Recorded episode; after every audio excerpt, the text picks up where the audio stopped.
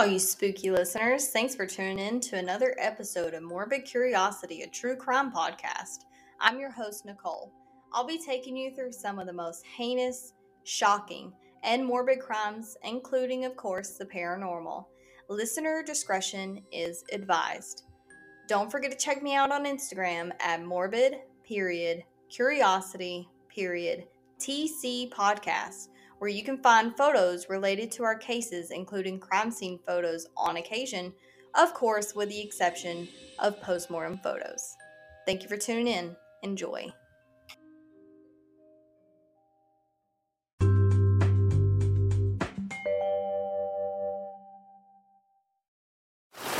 Now on Netflix, inspired by the unbelievable true story of a fake hitman, comes the new movie, Hitman, from Academy Award nominee Richard Linklater. At 96% certified fresh on Rotten Tomatoes, critics are calling Hitman a smart, sexy crime thriller with surprises at every turn.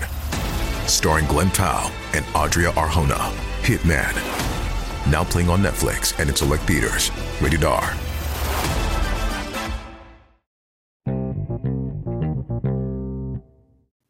Hello, everybody. Welcome back. Episode 19. Today, okay, I picked a cool one, I think. Um, we're going to talk about the Axeman of New Orleans. And it was from like um, 1918 to about 1919. Um, so, yeah, um, as early as 1911, though. So, we'll get into it. We'll get into it. But grab your snacks, grab a drink, sit down, or do whatever you're going to be doing. I don't know. But let's enjoy the episode. Let's go. Today's resources are from Wikipedia and TroyTaylorBooks.blogspots.com. All right, guys. So if you know anything about this case at all, you already kind of know, and if not, I'm about to, I'm about to ruin it for you. But this is unsolved, so this is going to be an unsolved case on, you know, our podcast. So pretty much um, the axeman of new orleans was an american serial killer active in new orleans louisiana and surrounding communities including Gretna, gretna i don't know why i had a brain fart gretna from may 1918 to october 1919 now press reports during the height of public panic about the killings mentioned similar murders as early as 1911 um, but recent researchers have called these reports into question. Now, the Axeman, of course, never identified, and all the murders remain unsolved. He mainly targeted Italian immigrants and Italian Americans. So, this kind of leaves the possibility open about the killings and maybe they were racially motivated. Don't know. Um, the killer was never caught, and this was never really conclusively proven. So, yeah. So let's get into it. So let's dig into the background a little bit, shall we? So, um, the victims were usually attacked with an axe, which often belonged to the victims themselves, which sucks. um, in most cases, a panel on the back door of a home it was removed by a chisel, uh, which, along with the panel, was left on the floor near the door that was for some reason giving me tongue twister moments. Um, so the intruder then attacked one or more of the residents with either an axe or a straight razor. Uh, the crimes were not motivated by robbery, and the perpetrator never removed items from any of the victims' homes. The majority of the Axeman's victims were Italian immigrants or Italian Americans, leading many to believe that the crimes were, you know, ethnically motivated or racially motivated. Um, many media outlets sensationalized this aspect of the crimes, um, even suggested maybe the mafia involvement despite lack of evidence. Um, the only thing with that is, and I'll probably repeat this later, uh, from what I have read, mafia, the mafia there, they don't mess with women, and we do have quite a few female victims. So that was kind of thrown out later, um, but we'll get to it. So, some crime analysts have suggested that the killings were related to sex and that the murderer was perhaps maybe like a sadist, specifically seeking female victims. Um, there's a criminologist, Colin and Damon Wilson. Um, they like hypothesized that the um, axeman killed male victims only when they obstructed his attempts to murder women. Now, supported by cases in which the women of the household was murdered and not the man, a less plausible theory is that the killer committed the murders in an attempt to promote jazz music, which is crazy, but it worked. It worked. Um, now, suggested by a letter attributed to the killer in which he stated that he would have spared the lives of those who actually played jazz music in their homes.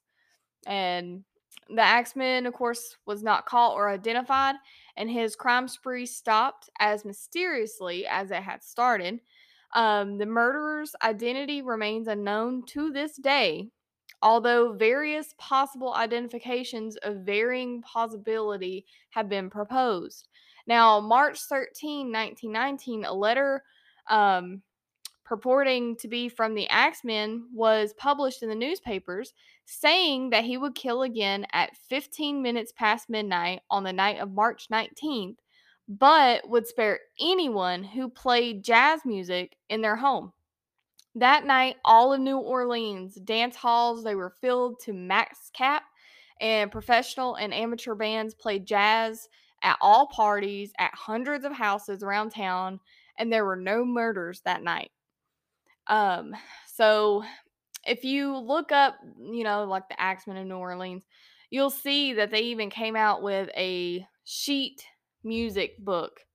Um, it's kind of like a ward off. I get like a it's warding off the Axeman really, and that's how they um, actually marketed it too. So they have made that as well. So yeah, everybody was uh partying until they couldn't party no more, pretty much, and probably nervous and yeah. But nobody died that night, so let's uh let's get to the letter that the Axeman actually sent um March 13, 1919. Shall we? Let's let's read over that. So the letter starts, it says location, right? Hell, comma, March 13, 1919. And then it starts off as esteemed mortal. They have never caught me, and they never will. They have never seen me, for I am invisible, even as the ether that surrounds your earth. I am not a human being, but a spirit and a demon from the hottest hell. I am what you Orleanians and your foolish police call the Axeman. When I see fit, I shall come and claim other victims. I alone know whom they shall be. I shall leave no clue except my bloody axe, besmeared with blood and brains of whom I have sent below to keep me company. If you wish, you may tell the police to be careful not to rile me. Of course, I am a reasonable spirit. I take no offense at the way they have conducted their investigations in the past.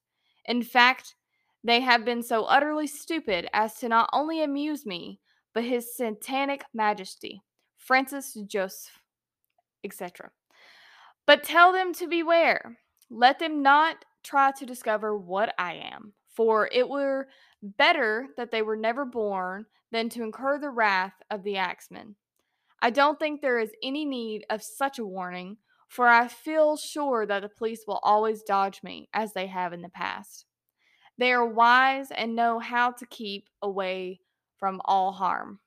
Undoubtedly, you New Orleanians think of me as a most horrible murderer, which I am.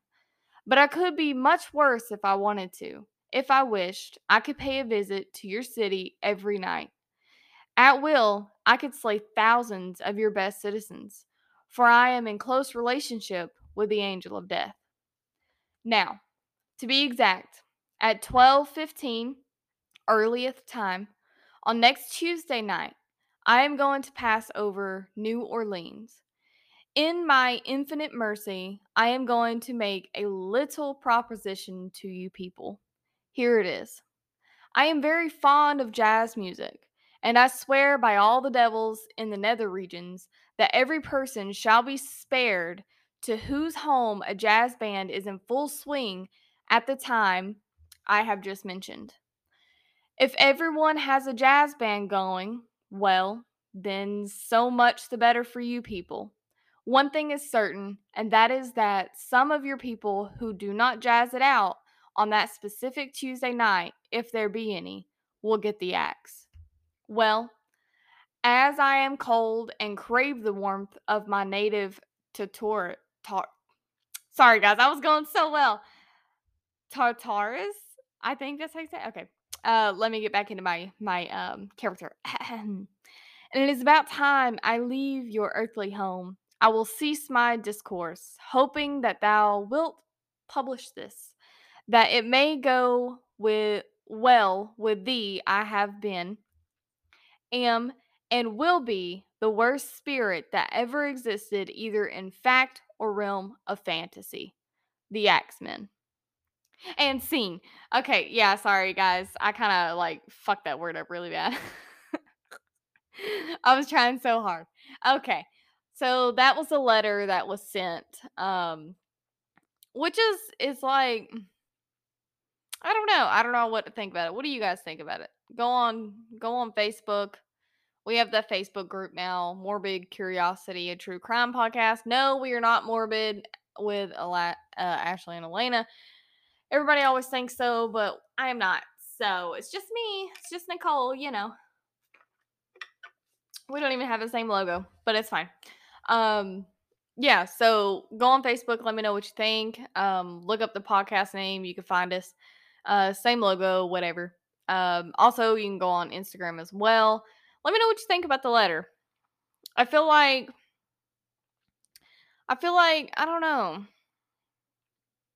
They refer to themselves as a spirit and they talk about, you know, like them not being a human being and a demon. So I don't know. I don't know what to think about it. But we'll move on. We'll move on. Um yeah, so let's let's go on to the next section. All right. So if you haven't figured it out yet, this is more like a um a background and then we'll get into what happened and the aftermath and all that kind of stuff. So, um, crime writer Colin Wilson he speculates the axeman could have been Joseph Mumfre, um, a man shot to death in Los Angeles in December 1920 um, by the widow of Mike Pepitone, uh, which was like the axeman's last known victim. So, Wilson's theory had been widely repeated in other true crime books and websites. However, a true crime writer, um, Michael Newton, uh, searched New Orleans and Los Angeles's public, police, and court records, as well as newspaper archives, and failed to find any evidence of a man with the name Joseph Mumfre or a similar name. Didn't have to be exactly that name, but just someone similar. Um, so couldn't find anything of a person with that name or a similar name having been assaulted or killed in LA. So we don't know. We don't know, right? Um, but Newton uh, was also not able to find any information that Miss Pepitone, um, which was like uh, identified in some sources as Esther Albano, Albano, um, who claimed to be Pepitone's widow. Um, couldn't find anything about, you know, being arrested, tried, or convicted for such a crime, you know, because she shot a man in, in a street, um, or indeed had been in California. So Newton notes that Mumfre was not a um, unusual surname in New Orleans at the time of the crimes. It appears that there actually may have been an individual named Joseph Mumfre or Mumfre, Mumfre, Mom or Mum, either way you want to say it, um, in New Orleans who had been who had a criminal history and who had probably been connected with organized crime. However, you know, local records for the period are not extensive enough to confirm any of that or positively identify the individual. So Wilson's explanation is pretty much like an urban legend and there is no more evidence now on the identity of the killer. Um, you know, same as there was then. There's no evidence of whoever it is. So we have no idea. Hopefully he's dead. That's all we can say. Now, two of the alleged early victims, like remember when we said earlier, the earliest in the newspapers was like 1911. So, um, it was like an Italian couple, and do not come for me if I can't say this name because I know I can't. Even though I looked it up, I know I can't. We're gonna try it anyway. um, their name, bear with me, drum roll here. Um, Shia um Shimbri, she, she Iambra, Shiambra. I feel like that's how you say it. Yeah, laugh at me if you will. I don't really care. Um, but they were shot by an intruder in their lower ninth ward home in the early morning hours of May 16, 1912. The male, the husband, survived while the wife had died. Um, now, in newspaper accounts, the prime suspect is referred to by the name of Mumphrey more than once. Now, while radically different, of course, than the Axeman's usual you know, MO. Um, if Joseph Mumphrey was indeed the Axeman, the couple may, you know, may well have been early victims of a future serial killer. So maybe he was experimenting. That was his first time. He decided, uh, maybe I want a gun. I don't know. We don't know. We don't know. But according to scholar Richard Warner, the chief suspect um, in the crimes was Frank Doc Mumphrey, who was alive 1875 to 1921, who also used the alias Leon Joseph Monfrey or Manfrey. Coincidence? I think not. I don't know. I can't really say. But very, very weird that, you know, the last killing was 1919 and this and it stopped. Just, you know, cold turkey, just quit. So I'm assuming that the murderer had to have died because there's like no other, from what I know anyway. There, it's not like he traveled somewhere else and started doing it there because there was no like big cross investigation or newspapers of somebody killing people with axes anywhere else. So yeah. Anyway, so let's talk murder. Okay, so the Axeman had a whopping 12 murder victims, all like all the same MO. Like you could tell it was the same person. There was no like question besides the earlier two that um, are not included in this 12. So if the earlier two was connected, we he you know, that person would have killed 14 people. And that's crazy. So let's get into it. Um, let's start off with the Maggios. So Joseph Maggio was an Italian grocer, um, and his wife, her name was Catherine. Um, they were attacked on May 23rd, 1918, while sleeping alongside each other at their home on the corner of Upper Line and Magnolia Streets where they conducted a, a bar room and grocery. Um, the killer broke into the home and then proceeded to cut the couple's throats with a straight razor.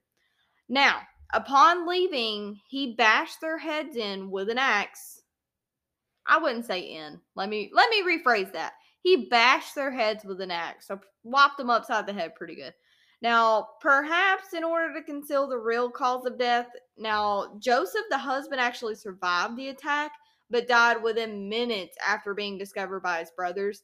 So, like, maybe if he was found just, you know, a little bit earlier, he may or may not have survived. It's a 50 50. I don't know. Um, Jake and Andrew, which is the brothers. Now, in the apartment, law enforcement agents found uh, bloody clothes of the murderer, as he had obviously changed into a clean set of clothes before fleeing the scene. Now, a complete search of the premises was not completed by police after the bodies were removed. Why? Why? Why is all I can say. Why? Sometimes, you know, they just don't do the job. Anyway, so once the bodies were removed, they were like, eh, whatever. So um, now later, though, a bloody razor was found on the lawn of a neighboring property.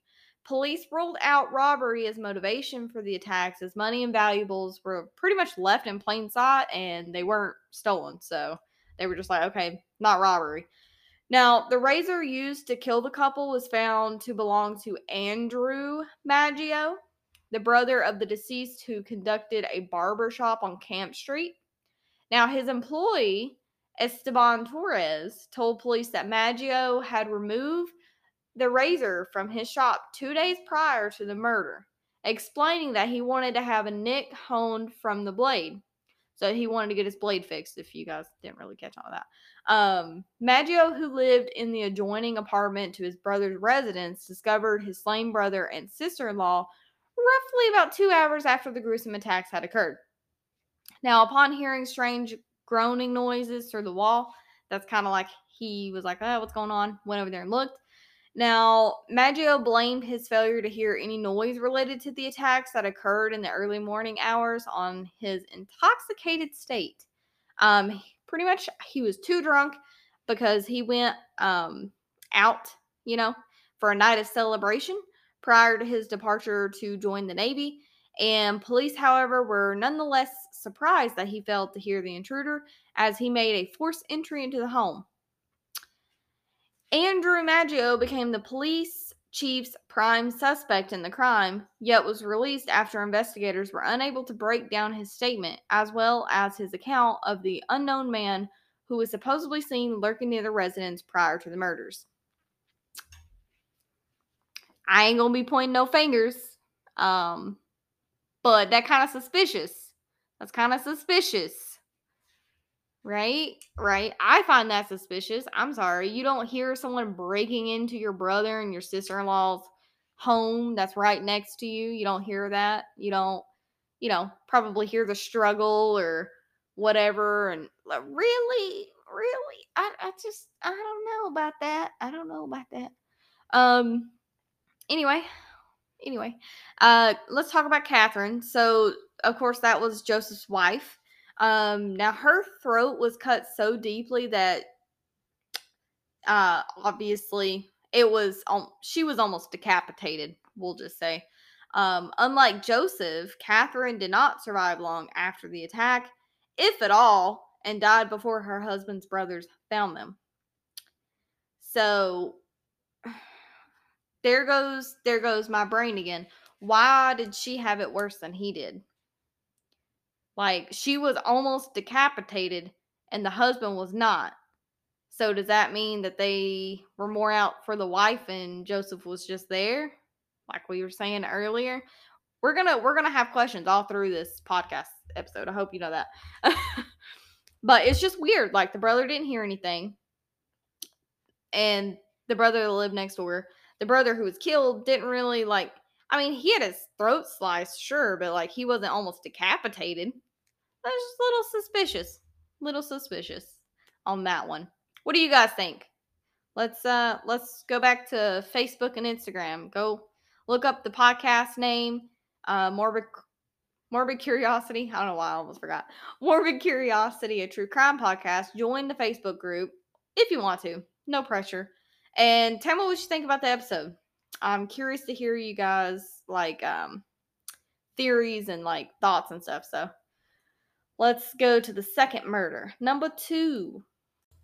All right, number two. So Louis Besumer and his mistress, Harriet Lowe, they were attacked in the early morning hours of June 27th, 1918, in the quarters at the back of his grocery, which was located on the corner of Dorgenois I can't ever say that word.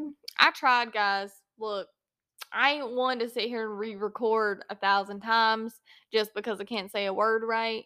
Even though I looked it up, I'm dyslexic. What what what can I what can I say? Um, and La Harpe Streets.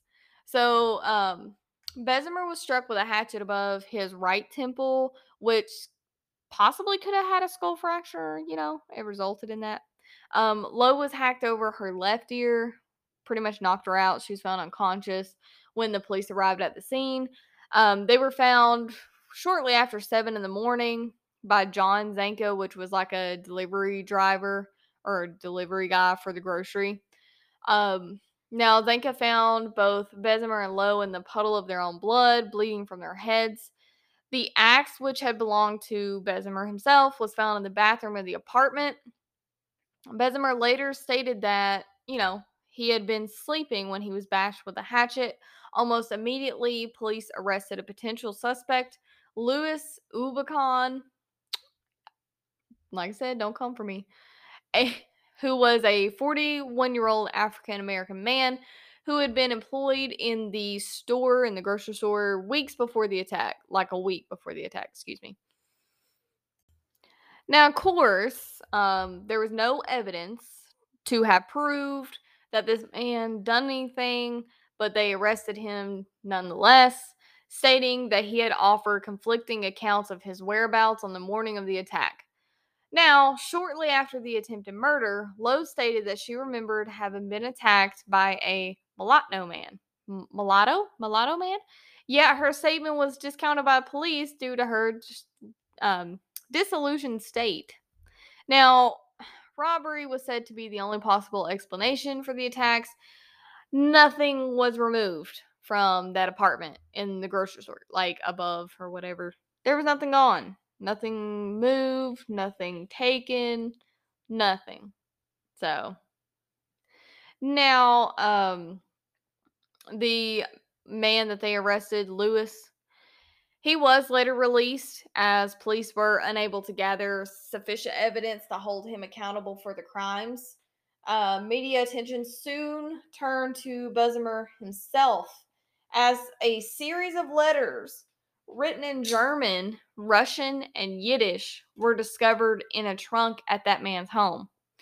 Now, police suspected that Besumer was a German spy, and government officials began a full investigation of his potential espionage. Espionage. I like how I said espionage. Espionage. Now, weeks later, after going in and out of consciousness, let me, okay, okay, okay, okay. Hold on, guys. Let me go ahead and say I've re-recorded this part. I couldn't even tell you how many times. I got word vomit today. So just please bear with me. Just laugh at me and move on. You know, that's all I'm asking. Let let's just laugh at me and continue, okay? So Harriet Lowe, um, she told police that Besumer was in fact a German spy, which led to his immediate arrest. Now, two days later, Besumer was released, and two lead investigators of the case were demoted due to unacceptable police work. Now, Besumer was once again arrested in August 1918 after Harriet, who had laid, you know, in the hospital because she had it worse, um, she was dying in Charity Hospital after a failed surgery because after the attack, one side of her face was paralyzed and she wanted to have it fixed. They botched her surgery, let's just say that, and she actually um died. So, um yeah. So she stated that it was he who had attacked her more than a month previous with his own hatchet he was charged with murder and served nine months in prison before being acquitted on May 1st, 1919, after a 10 minute jury deliberation. Yeah. So, um, not only that, but Miss Lowe became a center of a media frenzy because that's a mistress, you know. It's not the wife of the man that was attacked. That was a mistress. So there was scandals, there was everything. It was just crazy. Um now of course, you know, like his legal wife came and that was a whole other thing. So they questioned her as well, you know, like all this kind of stuff and you know, despite all of that, um she did like I said she passed away August 5th, 1918 just two days after they performed that surgery to repair her partially paralyzed face. So, um, yeah. So yeah, so that was their their story. Um, that's crazy. I feel like it's funny because like let let's just recap here. The man had letters in German, Russian, and Yiddish, blah blah blah, whatever, but I don't know, like he never said that he actually attacked and he couldn't really attack himself with a hatchet. So I mean, how could she attack him? I mean, then you're going to have multiple people in the in the scene like what somebody came and helped him hit himself. I mean, you know, that could happen, but I don't know. So, I think I think maybe she was just upset or something. I'm not really sure, but she passed away. He he lived on. So, um number 3, Anna Schneider.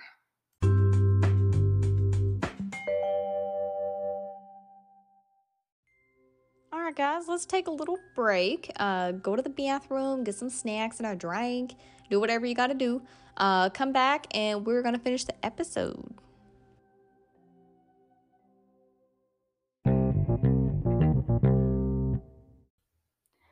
So, um, Anna, she was attacked in the early evening hours of August 5th, 1918.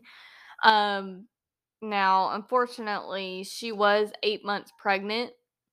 Um, a 28 year old of Elmira Street awoke to find a dark figure standing over her, and she was bashed in the face repeatedly. Um, her scalp had been cut open, and her face was completely covered in blood. Uh, Miss Schneider was discovered after midnight by her husband, Ed, who had been returning late from work. Um, Schneider claimed that she remembered nothing of the attack and she gave birth to a healthy baby girl two days after the incident. Thank God. Um, her husband told police that nothing was stolen from the home besides maybe like six or seven dollars that had been in his wallet. Now, the windows and doors of the apartment appeared to have not been forced open. Authorities came to the conclusion that the woman was most likely attacked with a lamp that had been on a nearby table. James Gleason, who police said was an ex convict, was arrested shortly after Schneider was found. Gleason was later released due to the complete lack of evidence and stated that he originally ran from authorities because he had, you know, been arrested before and he was like, "Oh crap, what did I do now?" So, um lead investigators began to publicly speculate that the attack was related to the previous incidents involving the Maggios and Besumer and uh, Lowe.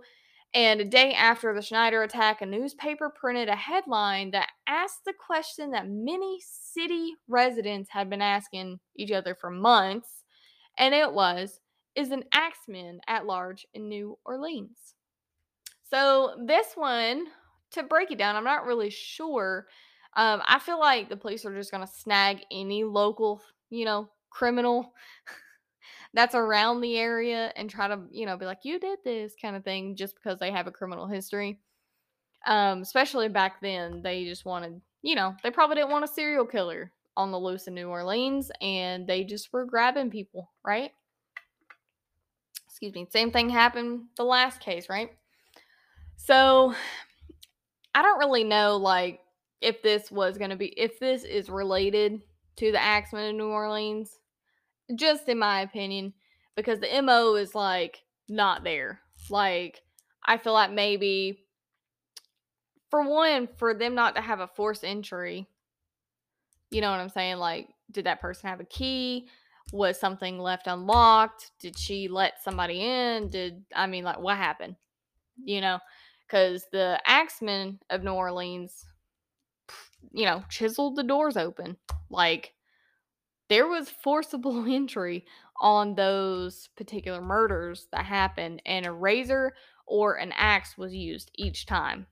There was never like a a left hand like oh shoot they don't have this like you know I don't know.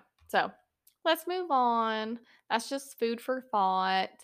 Um, let's go to Joseph Romano.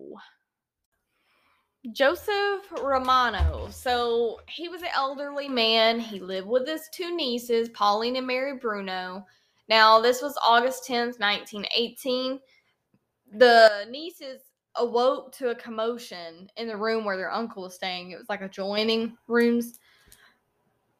Upon entering the room, the sisters discovered their uncle had a really serious head injury which had uh, resulted in two open cuts.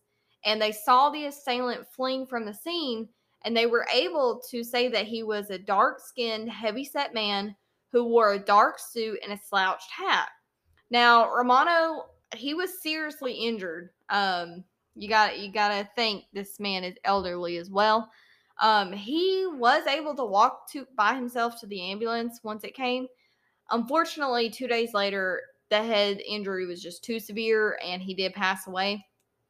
Um, the home was absolutely ransacked. No items were stolen though. Um, they found the bloody axe in the backyard, discovered the panel on the back door been chiseled away like the other, com- you know, confirmed axe murders. Um, the Romano murder created a state of extreme chaos in the city. Everybody was constantly scared. Um, police received a crap ton of reports in which citizens claimed to have seen an axeman lurking in New New Orleans neighborhoods. Excuse me. Um, a few men even called to report they found axes in their backyard. Um, now, John Dantonio, Dantonio, yeah, we're gonna we're we're gonna go with it. We're gonna go with it. A then retired Italian detective made public statements in which he um, had a theory, right, that the man who committed the axe murders was the same as the murderer in 1911. Like the first thing that I said, like in the beginning of the episode. We don't really know though. They never really confirmed any of that, but that was just his theory. So the retired detective, you know, went through the similarities, the manner um, of which the homicides had been committed as a reason to assume that they had been conducted by the same person. Now, he also described the potential killer as an individual of dual personalities who killed without motive kind of almost like a Dr. Jekyll and Mr. Hyde kind of thing. Um, he said that that person could also very likely have been a normal, law abiding citizen um, who was often overcome by an overwhelming desire to kill. And he, you know, he just he described it as the real life Dr. Jekyll and Mr. Hyde, like I said. So, yeah. Um, now let's just recap real quick the ones earlier, um, I don't really know.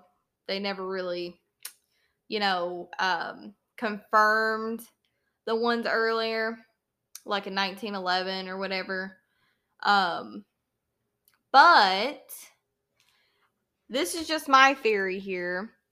I believe the Maggios, I feel like they're probably a part of the Axemans. Um, like the murder they were actually murdered by the Axemen. Um, eh, the Lewis and um, his his mistress, I feel like maybe they were as well. So that's two for me. I feel like um, the Anna Schneider. I don't really think that was a part of. Um, I don't really think that was a part of the Axeman murders. That's just my opinion because the MO is just not there. Like she had been pretty much beaten with a lamp versus almost decapitated and hit with a freaking axe in the head. You know what I'm saying? And she survived, so I don't really know about that one. Um Romano, I feel like that one was. But I also don't feel like this was just a one person thing. I feel like maybe it was like um maybe a two. I don't know. I don't know. I don't know. I don't know. We'll get there. We'll get there. But let's move on. So, um, this one's going to be about Charles and Rosie and um, Mary. It was like a little family. So, just trigger warning there's children involved. Um, this is about the Cortimiglia, Cortimiglia family. Um, so, Charles was an Italian immigrant who lived with his wife uh, Rosie and infant daughter Mary on the corner of Jefferson Avenue and 2nd Street in Gretna, Louisiana, um, a New Orleans suburb across the Mississippi River. On the night of March 10th, 1919, screams were heard coming from their residence. Um, grocer Orlando Jordan, Giordano rushed across the street to investigate.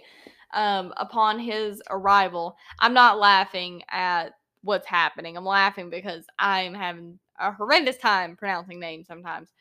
Um, anyway, so upon his arrival, he noticed that Charles, the wife, and the daughter had all been attacked by an unknown intruder. Now, Rosie stood in the doorway with a serious head wound, clutching her deceased daughter. Um, Charles laid on the floor, bleeding profusely. The couple was rushed to Charity Hospital, where it was discovered that both had suffered skull fractures. Nothing was stolen from the house. A panel on the back door had been chiseled away, and a bloody axe was found on the back porch of the home. Charles was released two days later, while his right, excuse me, his wife remained in the care of doctors. Now, upon gaining full consciousness, Rosie made claims that um, Orlando Giordano and his 18-year-old son Frank were responsible for the attacks. Now, um, Orlando, um, the 69 year old man, wasn't too poor of a health to have committed the crimes. Um, and Frank, he was more than six feet tall, weighing over 200 pounds, would have been too large to fit through the panel on the back door. I don't really know if I believe that. I don't know about that. I don't know. I don't know. I would have to see the actual back door panel, whatever. Um, there's a will, there's a way. But no pointing fingers. I'm just saying. Um, Charles denied his wife's claims, yet police nonetheless arrested the two and charged them with murder because that's what they do. They always just grab people and be like, "You, you're guilty of this. You're going to prison." So, um, I feel like they would have been like, "Yeah, you see." I don't know. Anyway, uh, the men the men would later be found guilty. Frank was sentenced to hang, and his father was sent to life in prison. Charles divorced his wife after that trial. So that man uh like he refused the claims. Like he just did not agree with them, obviously, because he divorced his wife after everything they've been through. I was like, no, no, no, I'm not gonna be with you after this. Now, almost a year later, Rosie announced that she had falsely accused the two out of jealousy and spite. Bitch, what you jealous over? What you jealous over? I don't understand. I don't understand, but she did. Um, her statement was the only evidence against the pair, and they were released from jail shortly thereafter. I would be so pissed. I would be suing her. Oh my god, I would have sued her. Anyway, um yeah. She would have been sued if that was me. What the heck? I hate people who do that crap. You people that falsely accuse people uh, aggravate the piss out of me. Um anyway, so Rosie survived. Now, Mary, the daughter, she was two. Um, she was killed while sleeping in her mother's arms with a single blow to the back of the neck when she and her parents were attacked. Um, so she was the only one out of the three that did not survive. Yeah, so that's very sad. So we're moving on. We got, I think, three more. Um, so the next one is going to be Steve Boca. So, Steve was a grocer who was attacked in his bedroom as he slept by an axe wielding intruder on August 10th, 1919. Boca awoke um, during the night to find a dark figure looming over his bed. Upon regaining consciousness, Boca ran to the street to investigate the intrusion and found that his head had been cracked open. The grocer ran to the home of his neighbor, Frank, um, where he had lost consciousness and collapsed. Nothing had been taken from the home, yet, once again, the panel on the back of the door um, of the home had been chiseled away. Now, Boca recovered from his injuries, but could not remember any details of the trauma. This attack took place after the emergence of the infamous Axeman's letter. So, I am going to go ahead and say um, Wikipedia lied to me. These ain't murders. Um, not everyone had passed away due to the attacks. So I will apologize. That was misleading. Wikipedia lied to me. And I read these and I didn't think anything of it um, because I was trying to put everything together. And yeah, so I'm sorry. I'm sorry. Some of these aren't murders, some of these are just attacks. And you know what? We're human. We make mistakes. But um again, they you know, this person survived the attack. But my thing is, you know, like uh, I don't know. That's just crazy cuz like March and then August. So that means, you know, that the the killer had took one, two, three, like a four month break. Is that what is that what this is telling me? Because there was no other attacks between the Cortimiglia family and Boca. So does that mean they just went on a hiatus for four months? Anyway, um, next we have Sarah Lumen, Lumen. Um, that she was attacked September third, nineteen nineteen. Um, neighbors came to check on the young woman who had lived alone, broke into the home. When she did not answer, they discovered the 19 year old laying unconscious on her bed, suffering from a severe head injury and several missing teeth. The intruder had entered the apartment through a window this time and attacked the woman with a blunt object. A bloody axe was discovered on the front lawn of the building. Um, Sarah recovered from her injuries, yet couldn't recall any details from the attack. And the very, very, very, very last attack that ever happened that was recorded was Mike Pepitone, um, who was attacked October 27th, 1919. His wife was awakened by a noise and arrived at the door of his bedroom just as a large axe wielding man was fleeing the scene. Mike Pepitone had been struck in the head and was covered in his own blood. Blood splatter covered the majority of the room, including a painting of a Virgin Mary. Uh, Miss Pepitone, the mother of six children, was unable to describe any characteristics of the killer, and the Pepitone murder was the last of the alleged Axeman attacks. So I do believe he did pass away. Um, I could not find otherwise, and yeah, so yeah, guys. Um, let's kind of let's kind of look at a timeline between the murders here um, just to kind of see what kind of gaps and stuff we can find um, kind of like that you know what i'm saying? Like i'm not saying this is like an accurate but just based on the information that we have that we just went over um, let's see if there was like a a a break time that they took each time. So let's let's look into that real quick. Okay don't know if this means anything, but just looking at our timeline here, we have um, in 1918, we have May 23rd, June 27th, August 5th, and August 10th for his attacks or her attacks, his attacks, whatever. Their attacks. There we go. So, what I find weird is there's also four attacks in 1919. Um, no more, no less, four each year. So, March 10th, August 10th, September 3rd, and October 27th being the last one.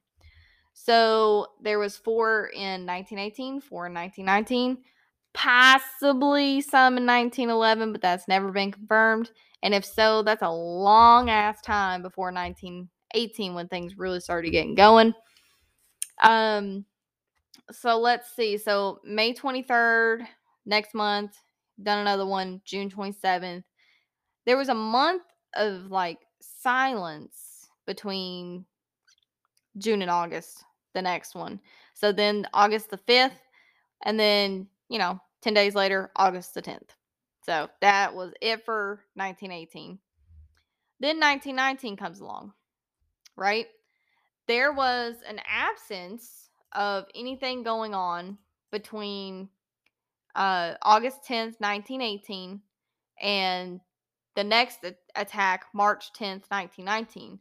So that means that they went from August, so that is one, two, three, four, five, six, six months of a break. I say a break, but you know what I mean, of silence um between the you know between the last one in 1918 to the first one in 1919 so there was six months of nothing and then all of a sudden march 10th 1919 comes along that's the first one of that one of that year, right?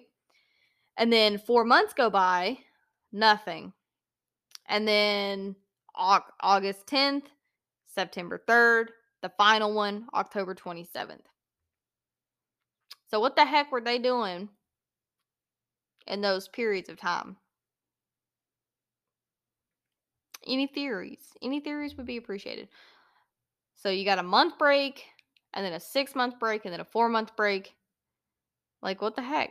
What the heck were they doing? They just like disappeared for those times, like incognito. Like, what? What do you guys think that you know that the murderer was doing the entire time for that for that those periods, specific periods? Um, let us know. Let us know. Hit us up on Facebook, Instagram. Let's move on to the af- aftermath. So, the aftermath of the Axemen. After the last killing of Mike Pepitone, yes, he did pass away on October 27th, 1919, the Axeman vanished. Never attacked again. Nothing ever else ever happened. Um, that was the last murder attributed to the Axemen.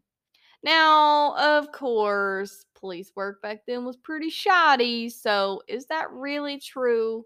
We don't know. Because if he went to another state, they're not going to be really looking outside of Louisiana. You know what I mean? So, we don't really know if that's true. But in New Orleans, that was the last one they ever had, right? Now, like other crimes, like his other crimes, the murder has never been solved. The attacks never solved. It was almost as if the cruel attacks had been committed by a supernatural being, by a demon from the hottest hell, as what he would call himself, um, as the letter from the Axeman had put it.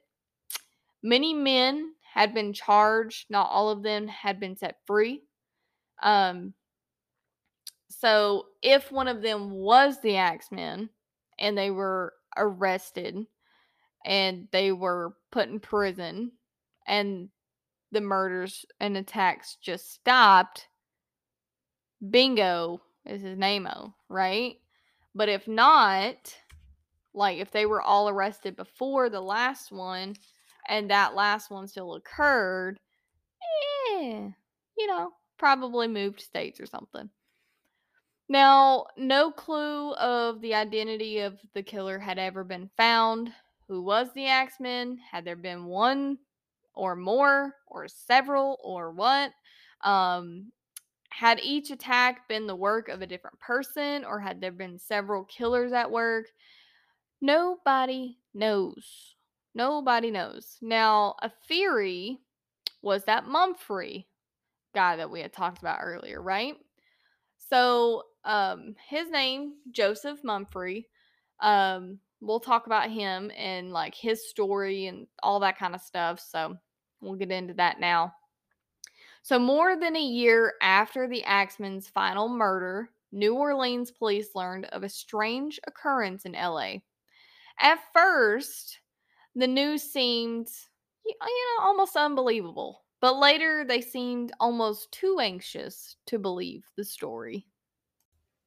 Now, on December 2nd, 1920, a former New Orleans man named Joseph Mumphrey was shot to death in Los Angeles. He was walking down a busy street one afternoon when a woman in a black and heavy veil, heavily veiled um, outfit stepped from the doorway of a building with a revolver in her hand. She emptied the revolver into Mumphrey who fell dead on the sidewalk. The woman stood over him, still holding the gun, making no effort to escape. The woman was taken to the police station. At first, she would only say that her name was Esther Albano. She would not reveal the reason why she killed Mumphrey, but days later, she had changed her mind and confessed that she was Mrs. Mike Pepitone, right? The widow of the last victim of the New Orleans Axemen. She explained why she shot Mumphrey, and she stated, He was the axeman.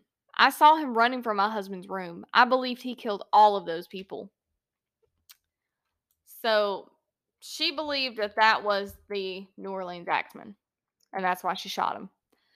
So the New Orleans police were immediately drawn into the case. they knew a lot about Mumphrey. He had a criminal record and had spent quite a bit of time in prison. Dates were checked carefully. He had been released from a prison term in 1911. Coincidence, right? Um, just before the early slaughters of the Shambaras of Crotty and Rossetti cases that may have linked in the earlier crimes of the Axemen. Then he had been sent back to jail on other charges and was freed just weeks before the Maggio attack began. Um, that was the latest series of murders and attacks. You know, in between August 1918 attacks and March 1919 on the Corta, uh, I can never say their last name, bear with me. Um, he had been in jail on burglary charges. burglary charges. Now I'm not going to be able to talk and be serious. Um, it was known that Mumphrey left New Orleans just after the slaying of Mike Pepitone. The timeline seemed to fit, but it was almost too perfect. Despite the dates, there was no evidence to say that Mumphrey was indeed the axeman. As news newspapers pointed out, the dates might just be a coincidence. There is no coincidences. I'll just go ahead and say that. That's just my belief. No coincidences. Um, he might have been the man who killed Mike, um, but the rest was just kind of like up in the air. Um, so Miss Pepitone was tried in L.A. court in April. Uh, she entered a guilty plea, and the proceedings were brief. Her attorney claimed that it was a justifiable homicide, and while this was disregarded, she did have the sympathy of the court. Um, she was sentenced to 10 years in prison, but se- served less than three, and she subsequently vanished into history after that. Had the murder of Joseph Mumphrey solved the Axeman murders? Eh, Probably not, since it seemed unlikely, you know, that this neatly wrapped ending of the story ever happened at all. Now, it seems that the entire story, including that Joseph Mumphrey had ties to the mafia extortion rings, may have been the result of poor research, misunderstandings, and one author after the next passing on original flawed research. Now, recent research has revealed that there are no police or public court records in New Orleans nor Los Angeles that ever mentioned a man named Joseph Mumphrey or even Momfrey um, having been assaulted or killed in Lo- Los Angeles. In addition, you know, other investigators have failed to find any records of Miss Pepitone being arrested, tried, or convicted for killing a man named Mumphrey. So, here is what has been found in subsequent research. On April 11th, 1922, Miss Esther Albano of Reno, Nevada, was tried for the murder of Leon Menfrey. On April 11th, 1922, after she shot him in self defense after he entered her home and demanded $500 under a death threat. She testified that she believed the man was responsible for the disappear- excuse me, disappearance of her husband, Angelo Albano, and she was acquitted at the trial. In 1940, a woman named Esther Pepitone Albano, Albano, excuse me, um, died in New Orleans of natural causes. It appears that the Nevada murder case was somehow confused with the New Orleans Axeman's crimes perhaps due to the inaccurate records at the time, of course. Um, we cannot say if Esther Pepitone Albano was related to the Axeman victim Mike Pepitone, although her death in New Orleans may be suggestive. Um, in any case, the women in Nevada blamed Leon Menfrey, not Mumfrey, Menfrey, for the disappearance of her husband, Angelo Albano, who was not an Axeman victim. There, at least for now, the matter rests as it began as a mystery. So, the 1911 murders. Let's take a look, right? The Joseph Mumphrey connection may have turned out to be a dead end, but what about other possible suspects in the murders? In the beginning of the case, many of police detectives drew parallel between the current Axeman murder and a series of attacks on Italian grocers in 1911. At the time, most believed that the 1911 murders were linked to the New Orleans mafia and Black Hand extortion plots. But what if they weren't? In 1911 and 1912, axe murders left more than four dozen people slaughtered in their sleep across portions of Louisiana and Texas. All of the victims were asleep, many of them were dismembered, and even decapitated by a killer wielding an axe. Uh, while those murders appeared to be religiously driven, purifying the white race against what the killer saw as an incursion by African Americans, many have noted the similarities between the murders in New Orleans and what were known as the mulatto axe murder. Um, were were they also connected to the axemen? It's pretty unlikely, but you know. Um, also, the second source that I said in the beginning of the episode, they have also wrote a separate blog about the murders um, that we just talked about, like right here, the 1911 and 1912. Um, they wrote a blog about that as well. Um, that's where I've gotten this information. So just make sure you go check out their website because it's actually really, really good. Um, and just so we can be sure we give them um, the credit, um, Troy Taylor Books blogspot.com if you go there there's a lot of stuff on their website so just go check it out because i thought it was very interesting and that's why i decided to share the information with you. So um we'll talk about one other thing real quick uh which is jake bird. Um some researchers have connected a convicted murderer and self-confessed serial killer to the axeman legend Bird was eventually tried and executed for the axe murders of Bertha Claudette, Claudette and her daughter Beverly June Claudette, which took place in Tacoma, Washington on October 30th, 1947. Uh, criminologists who studied him before his execution came to believe that he may have killed as many as 46 people. That's insane. 46 people. Survivors of the Axeman attacks had stated that their killer was a large white man, which seems to rule out our bird, who was a African American man. But some researchers have still insisted that he is a suspect. Now, let me just stop. Um, before anybody says anything, police can be obviously racially motivated. Um, I am very well aware of that. So, especially back in the 20s, the 30s, the 40s, if they had to say anybody, more than likely it was going to be an African American person, whether it be female, male, whatever. Um, so for them trying to blame him for the other things, I would have to see sufficient evidence. Just because he killed two people in the same kind of mo does not mean that this man had went through New Orleans and destroyed families. I don't know. Either way, the man's a monster. No matter no matter what color he is, he killed people and he's a monster. so, um, now his story, um, pretty much after his conviction was announced, Bird was allowed to make a final statement. This man spoke for 20 minutes, noting that his request to represent himself had been denied and that his own lawyers were against him.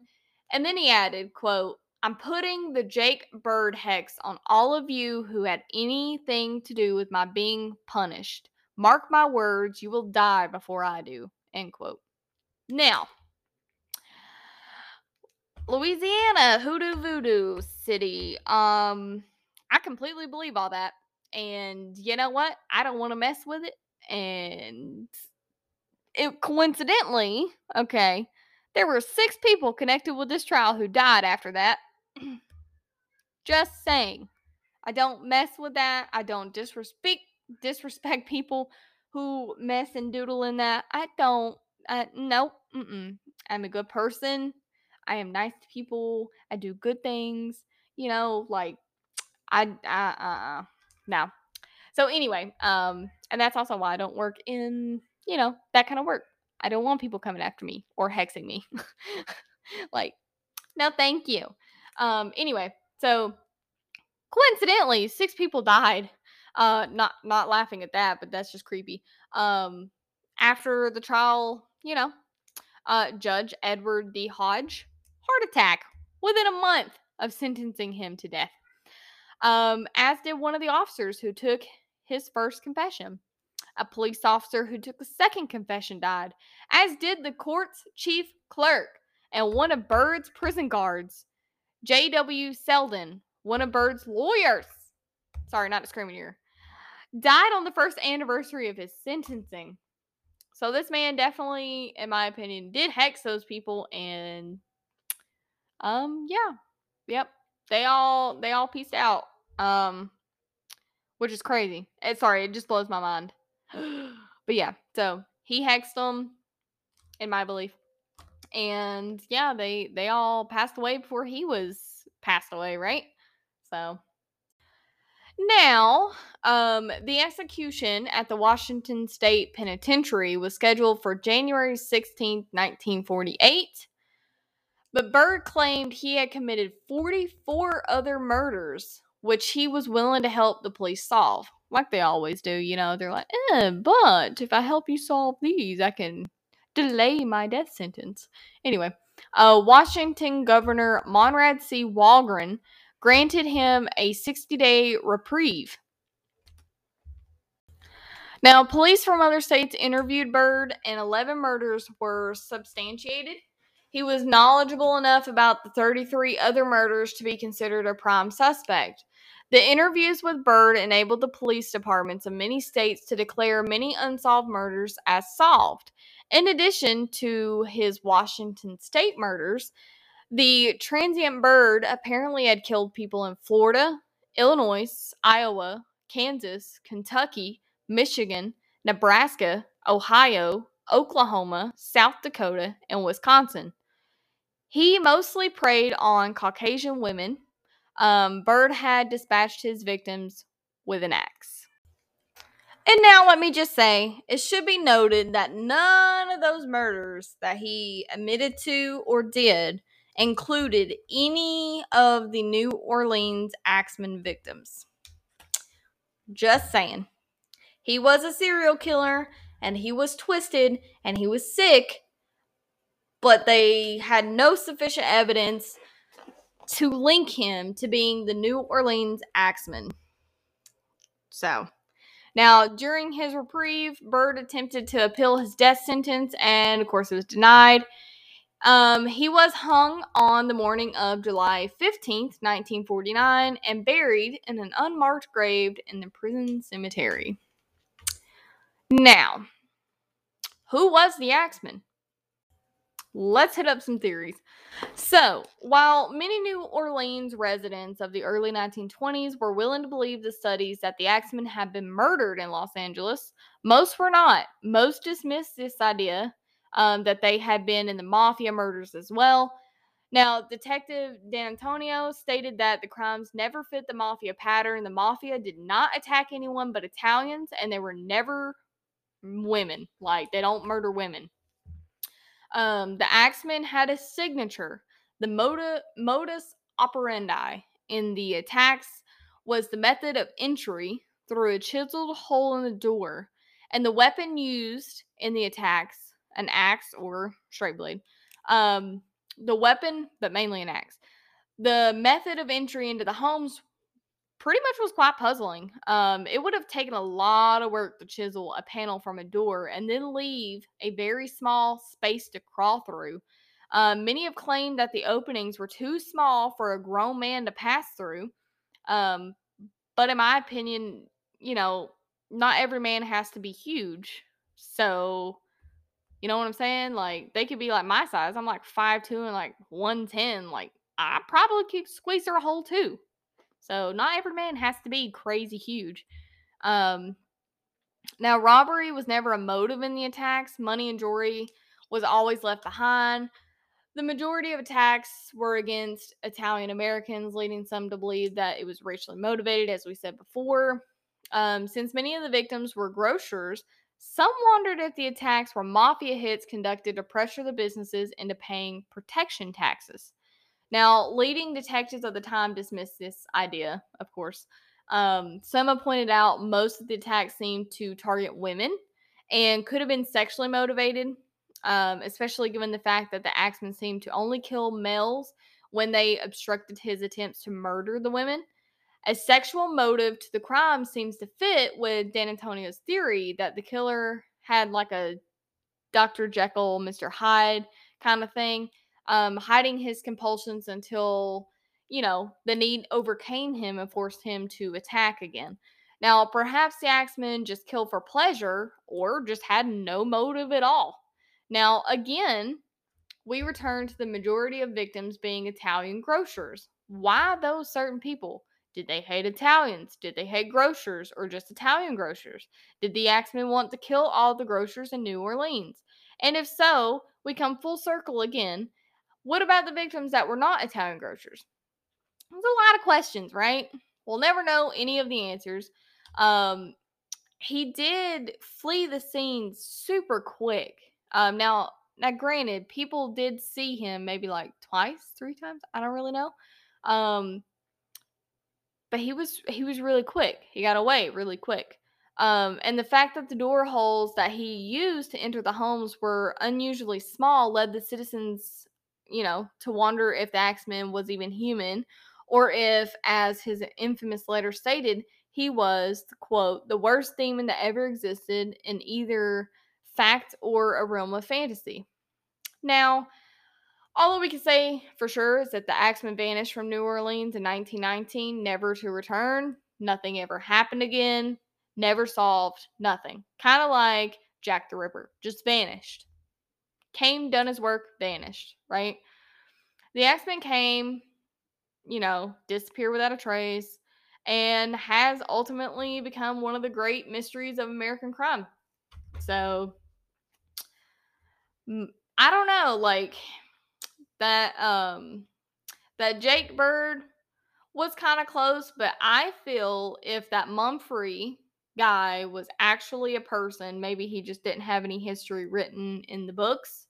I feel like if Joseph Mumfre was actually a person and that, you know, that person was not wrong about um what was it? Like Miss Pepitone. I feel like if that actually happened, I feel like that would have solved the Axeman murders. I feel like he probably was it, but we'll never know.